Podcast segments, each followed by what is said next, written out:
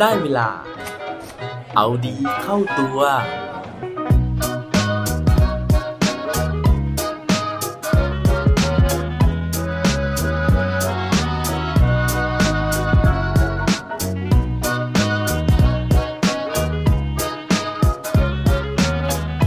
สื่อสารยังไงให้ได้ผลตามที่ใจต้องการครับ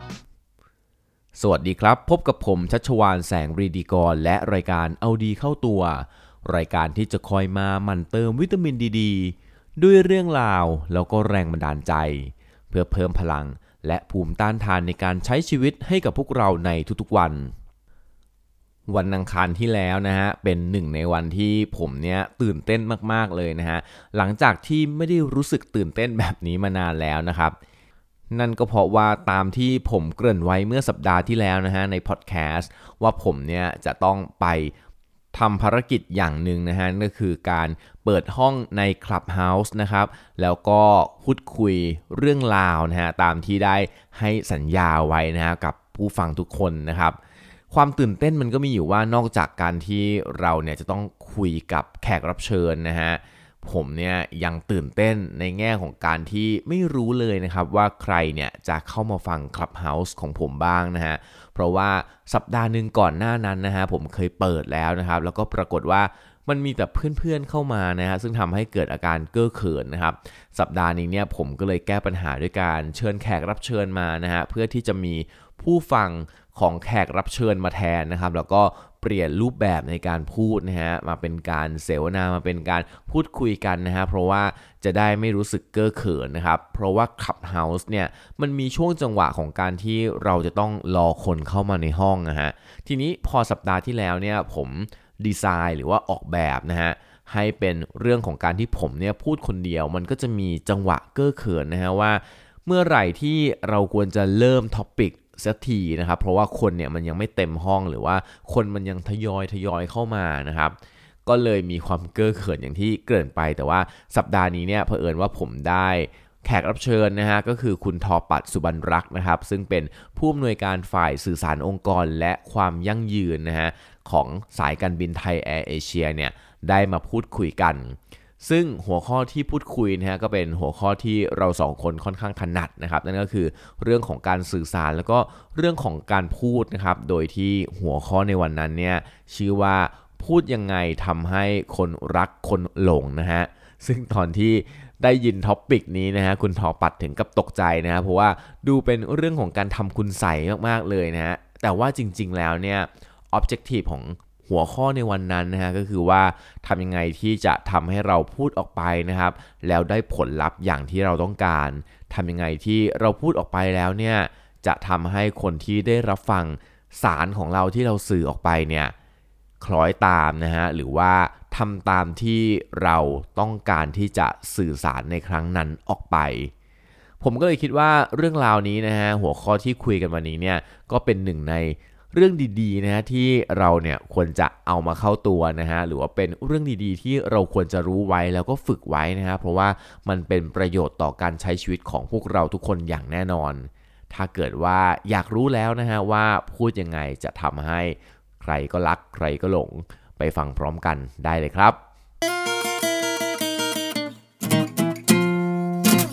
ก่อนที่จะเล่าถึงเนื้อหานะฮะที่เราพูดคุยกันนะครับ ผมขออนุญาตเสริมนิดนึงว่าคุณทอปัดเนี่ยจริง ๆ แล้วเนี่ยเป็นผู้ที่อยู่เบื้องหลังนะฮะสปีชเด็ด ๆ ของผู้บริหารบริษัท ชั้นนำในตลาดหลักทรัพย์เนี่ยมากมายเลยนะฮะแต่ว่าด้วยเหตุผลบางประการนะฮะเราไม่สามารถที่จะเปิดเผยรายชื่อผู้บริหารเหล่านั้นได้นะครับ เพราะฉะนั้นนะฮะคุณทอปัดก็เลยมาแบ่งปันนะฮะเคล็ดลับเวลาที่เขาเนี่ยไปโค้ชนะฮะหรือว่าไปให้คำปรึกษาผู้บริหารเหล่านั้นในการที่จะขึ้นพูดเวทีใหญ่ ๆ หลายรายการเลยนะฮะโดยที่วันนั้นนะครับคุณทอปัดเนี่ยได้มาแชร์นะฮะว่าจริง ๆ แล้วเคล็ดลับในการพูดให้ประสบความสำเร็จเนี่ยมันมีอยู่แค่ 4คำเท่านั้นเองนะฮะนั่นก็คือคำว่า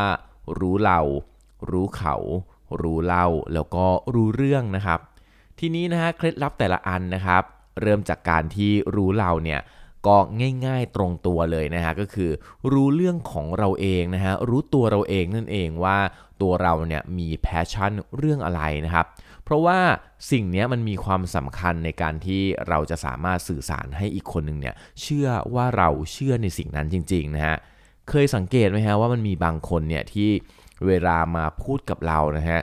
ดวงตาเขาเนี่ยมันจะแบบ เป็นประกายเลยยิบระยับอะครับ ซึ่งเราเนี่ยพอมองตาเขาเห็นความมุ่งมั่นในตาของเขาแล้วเนี่ยเราเชื่อในสิ่งที่เขาพูด เราไม่สงสัยลังเลไม่คลางแคลงใจใด ๆ เลยนะฮะนั่นก็เพราะว่าถ้าเกิดว่าเรากำลังเชื่อในสิ่งที่เราพูดนะครับสารที่ออกไปมันจะมีพลังมากๆนะฮะอีกอย่างหนึ่งนะเขาบอกว่าการที่เราเนี่ยรู้แพชชั่นนะครับ มันจะทำให้เราสามารถ เลือกเรื่องที่เราจะพูดเนี่ยได้อย่างเหมาะสมนะฮะเหมือนเวลาที่เราย้อนกลับไปตอนเด็กๆครับ เวลาที่คุณครูให้เราออกไปพูดหน้าชั้นนะฮะแบบฝึกหัดแรก ๆ เลยนะฮะที่ผมเชื่อว่าทุกคนเนี่ยต้องเคยเจอคือเรื่องของการที่คุณครูให้พูดแนะนำตัวเองนะครับ นั่นก็เพราะว่าสิ่งนี้เป็นสิ่งที่เรารู้ดีที่สุดนะฮะและเราน่าจะพูดได้อย่างมั่นใจมากที่สุดนั่นเอง ซึ่งวันนั้นนะครับผมก็มีคำถามไปนะฮะกับคุณทอปัดว่า แล้วในกรณีที่คนที่ยังหาแพชชั่นของตัวเองไม่เจอเนี่ยจะมีวิธีการยังไงนะฮะซึ่งคุณทอปัดก็บอกว่าก็อาจจะใช้หลักการอีคิไกนะครับ ซึ่งเราเนี่ยเคยคุยกันในพอดแคสต์ไปบ้างแล้วนะฮะนั่นก็คือลองดูว่าสิ่งที่เราทำได้ดีนะฮะคืออะไร สิ่งที่เราทำแล้วอาจจะเป็นทำเงินได้เนี่ยคืออะไรนะฮะหรือว่าสิ่งที่เราชอบนะฮะหรือมีความสุขที่จะคิดถึงมันนะครับ คืออะไรลองเริ่มต้นจาก 3 สิ่งเหล่านี้ก่อนนะฮะซึ่งถ้าสิ่งที่เป็น passion ของเราเนี่ยมันประกอบไปด้วยทั้ง 3 อย่างนี้เลยเนี่ยก็จะถือว่าคุณโชคดีมากๆนะฮะทีนี้มาถึงเรื่องของรู้เขานะครับ รู้เขาเนี่ยแบ่งเป็น 2ส่วนก็คือส่วนแรกนะฮะเป็นเขาที่เป็นคนฟังนะครับ คนที่เรากำลังจะสื่อสารด้วยเนี่ยเราต้องรู้ว่าเขามีความกลัวนะฮะหรือว่า fear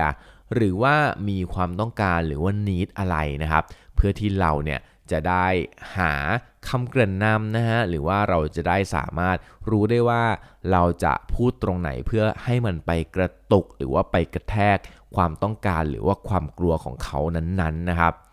เช่นสมมุติว่าเราขายประกันนะคือนึกถึงเคสของคนขายประกันเลยนะฮะความกลัวของคนเราเนี่ยก็คือกลัวที่จะสูญเสีย ไม่ว่าจะเป็นเรื่องของตัวเอง หรือว่าสูญเสียคนที่เรารักไปนะครับ เพราะฉะนั้นเนี่ยเราจะเห็นเคสของบริษัทประกันมากมายเนี่ยเขาก็จะพูดถึงเรื่องตัวเองพูดถึงเรื่องครอบครัวต่างๆ พวกนี้นะฮะพูดถึงเรื่องความกลัวของเรานี่แหละนะครับ เพื่อที่จะให้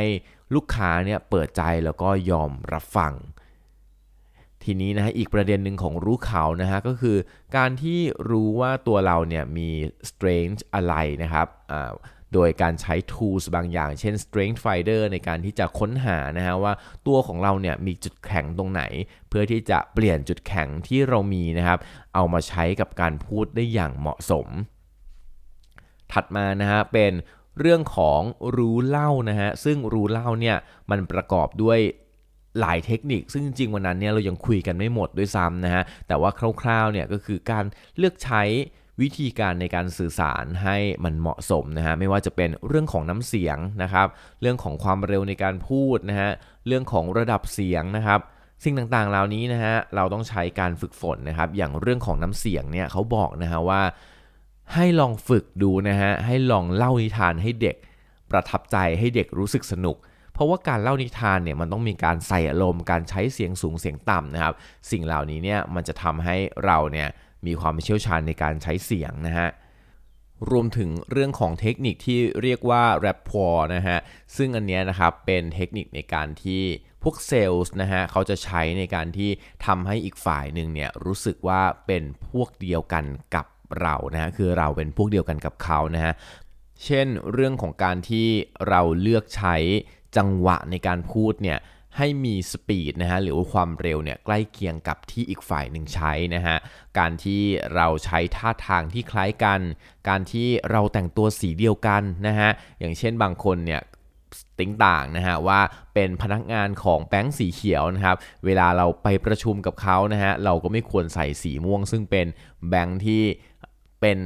คู่แข่งกันนะฮะทางการค้าอย่างนี้เป็นต้นนะฮะอันนี้ผมขออนุญาตยกตัวอย่างเฉยๆนะฮะเพราะว่าเรื่องสีที่ชัดเจนเนี่ยก็คือเรื่องของแบงก์หรือว่าธนาคารเนี่ยนะครับที่เขาจะมีสีที่เป็นอัตลักษณ์ของตัวเองที่ค่อนข้างจะชัดเจนไม่ได้มีผลในการที่จะลบหลู่หรือว่าจะหมิ่นประมาทแต่อย่างใดนะฮะอันนี้นะครับก็จะเป็นเทคนิคที่ทำให้อีกฝ่ายหนึ่งเนี่ยพอเขารู้สึกว่าเราเป็นพวกเดียวกับเขานะฮะเขาก็จะเปิดใจในการที่จะรับฟังเราได้ง่ายขึ้นนะครับ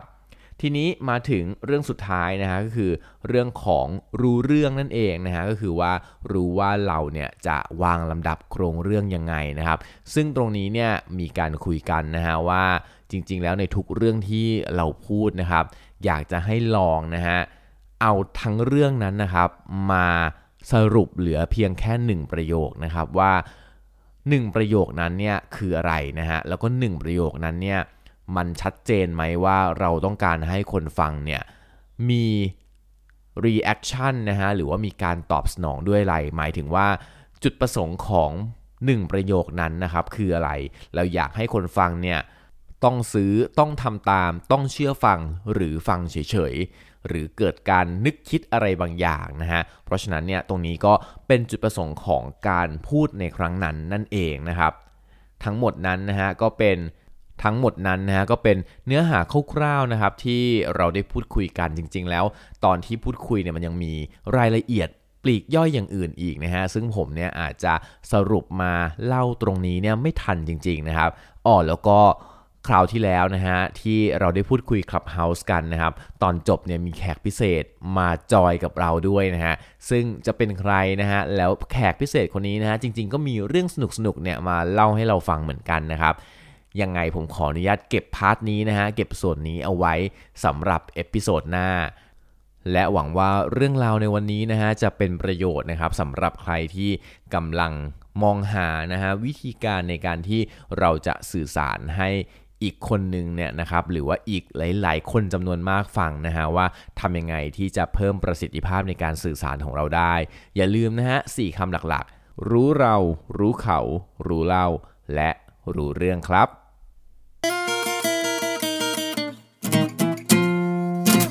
และปิดท้ายวันนี้ด้วยโคดดีโคดโดนจากคุณเดลแคนิกีซึ่งเป็นผู้เขียนหนังสือที่ชื่อว่า วิธีชนะมิตรและจูงใจคน หรือว่า How to Win Friends and Influence People เขาบอกไว้ว่า Great speakers are not born they are trained นักพูดที่ยิ่งใหญ่ แทบจะทุกคนไม่ได้เกิดมาแล้วก็พูดเก่งเลย แต่ว่าพวกเขาเหล่านั้น ได้ผ่านการฝึกฝนมามากมายต่างหากครับ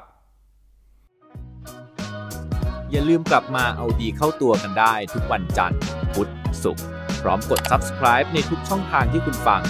รวมถึงกดไลค์ กดแชร์โดยแบ่งปันเรื่องราวดีๆ ให้กับเพื่อนๆของคุณผ่านทุกช่องทางโซเชียลมีเดีย สุดท้ายนี้ขอให้วันนี้เป็นวันดีๆ ของพวกเราทุกคน สวัสดีครับ